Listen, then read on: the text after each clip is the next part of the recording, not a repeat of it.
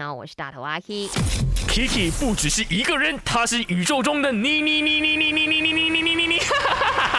人生多难题，去看 IG a k i Chinese Me，看 My 翻转 Kiki。K 小姐说她的闺蜜呢是个大喇叭，把她呢告诉她的一些心事啊、秘密啊，这我跟你讲，你不要跟人家讲啊。可是这个大喇叭呢都是会讲出去的。那 K 小姐说该怎么办呢？维乐讲第一绝交，第二不再跟她说秘密。然后呢，Joanne 讲很简单而已，不要再告诉她了啊，不然呢，就是你也这样对她咯。她跟你讲什么，然后你去当大喇叭，以牙还牙，哇哦，那或许呢就会明白你的感受了。再来之诺说，这种人直接跟他绝交啦，算什么朋友？每次呢都把人家的秘密给讲出来，很 angry 呀。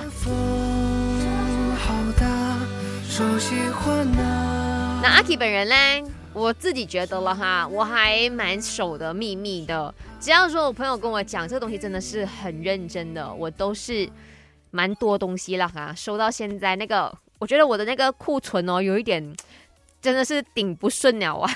我的保险箱哦，已经开了一个又一个这样子啊，锁的很辛苦啊。OK，呃，因为我觉得说，只要那个人他愿意跟你讲秘密，其实就表示说他真的很信任你。你不要把别人的信任当做是一个很儿戏的东西啦，哈。所以你们想跟我说秘密，我是 OK 的，我真的是会帮你们守着的。OK，除非你们跟我讲的东西，然后我又从别人的口中听到，我就会怀疑你真的是。